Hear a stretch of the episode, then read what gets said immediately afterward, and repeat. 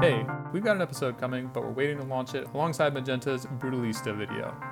We interviewed Leo Valls all about the video, brutalist architecture, drug dealers, new old technology, camera setups, the three phases of skate urbanism, and so much more. I felt pretty inspired after our conversation. I hope you will too. Stay tuned, should drop sometime this week. Thanks for listening.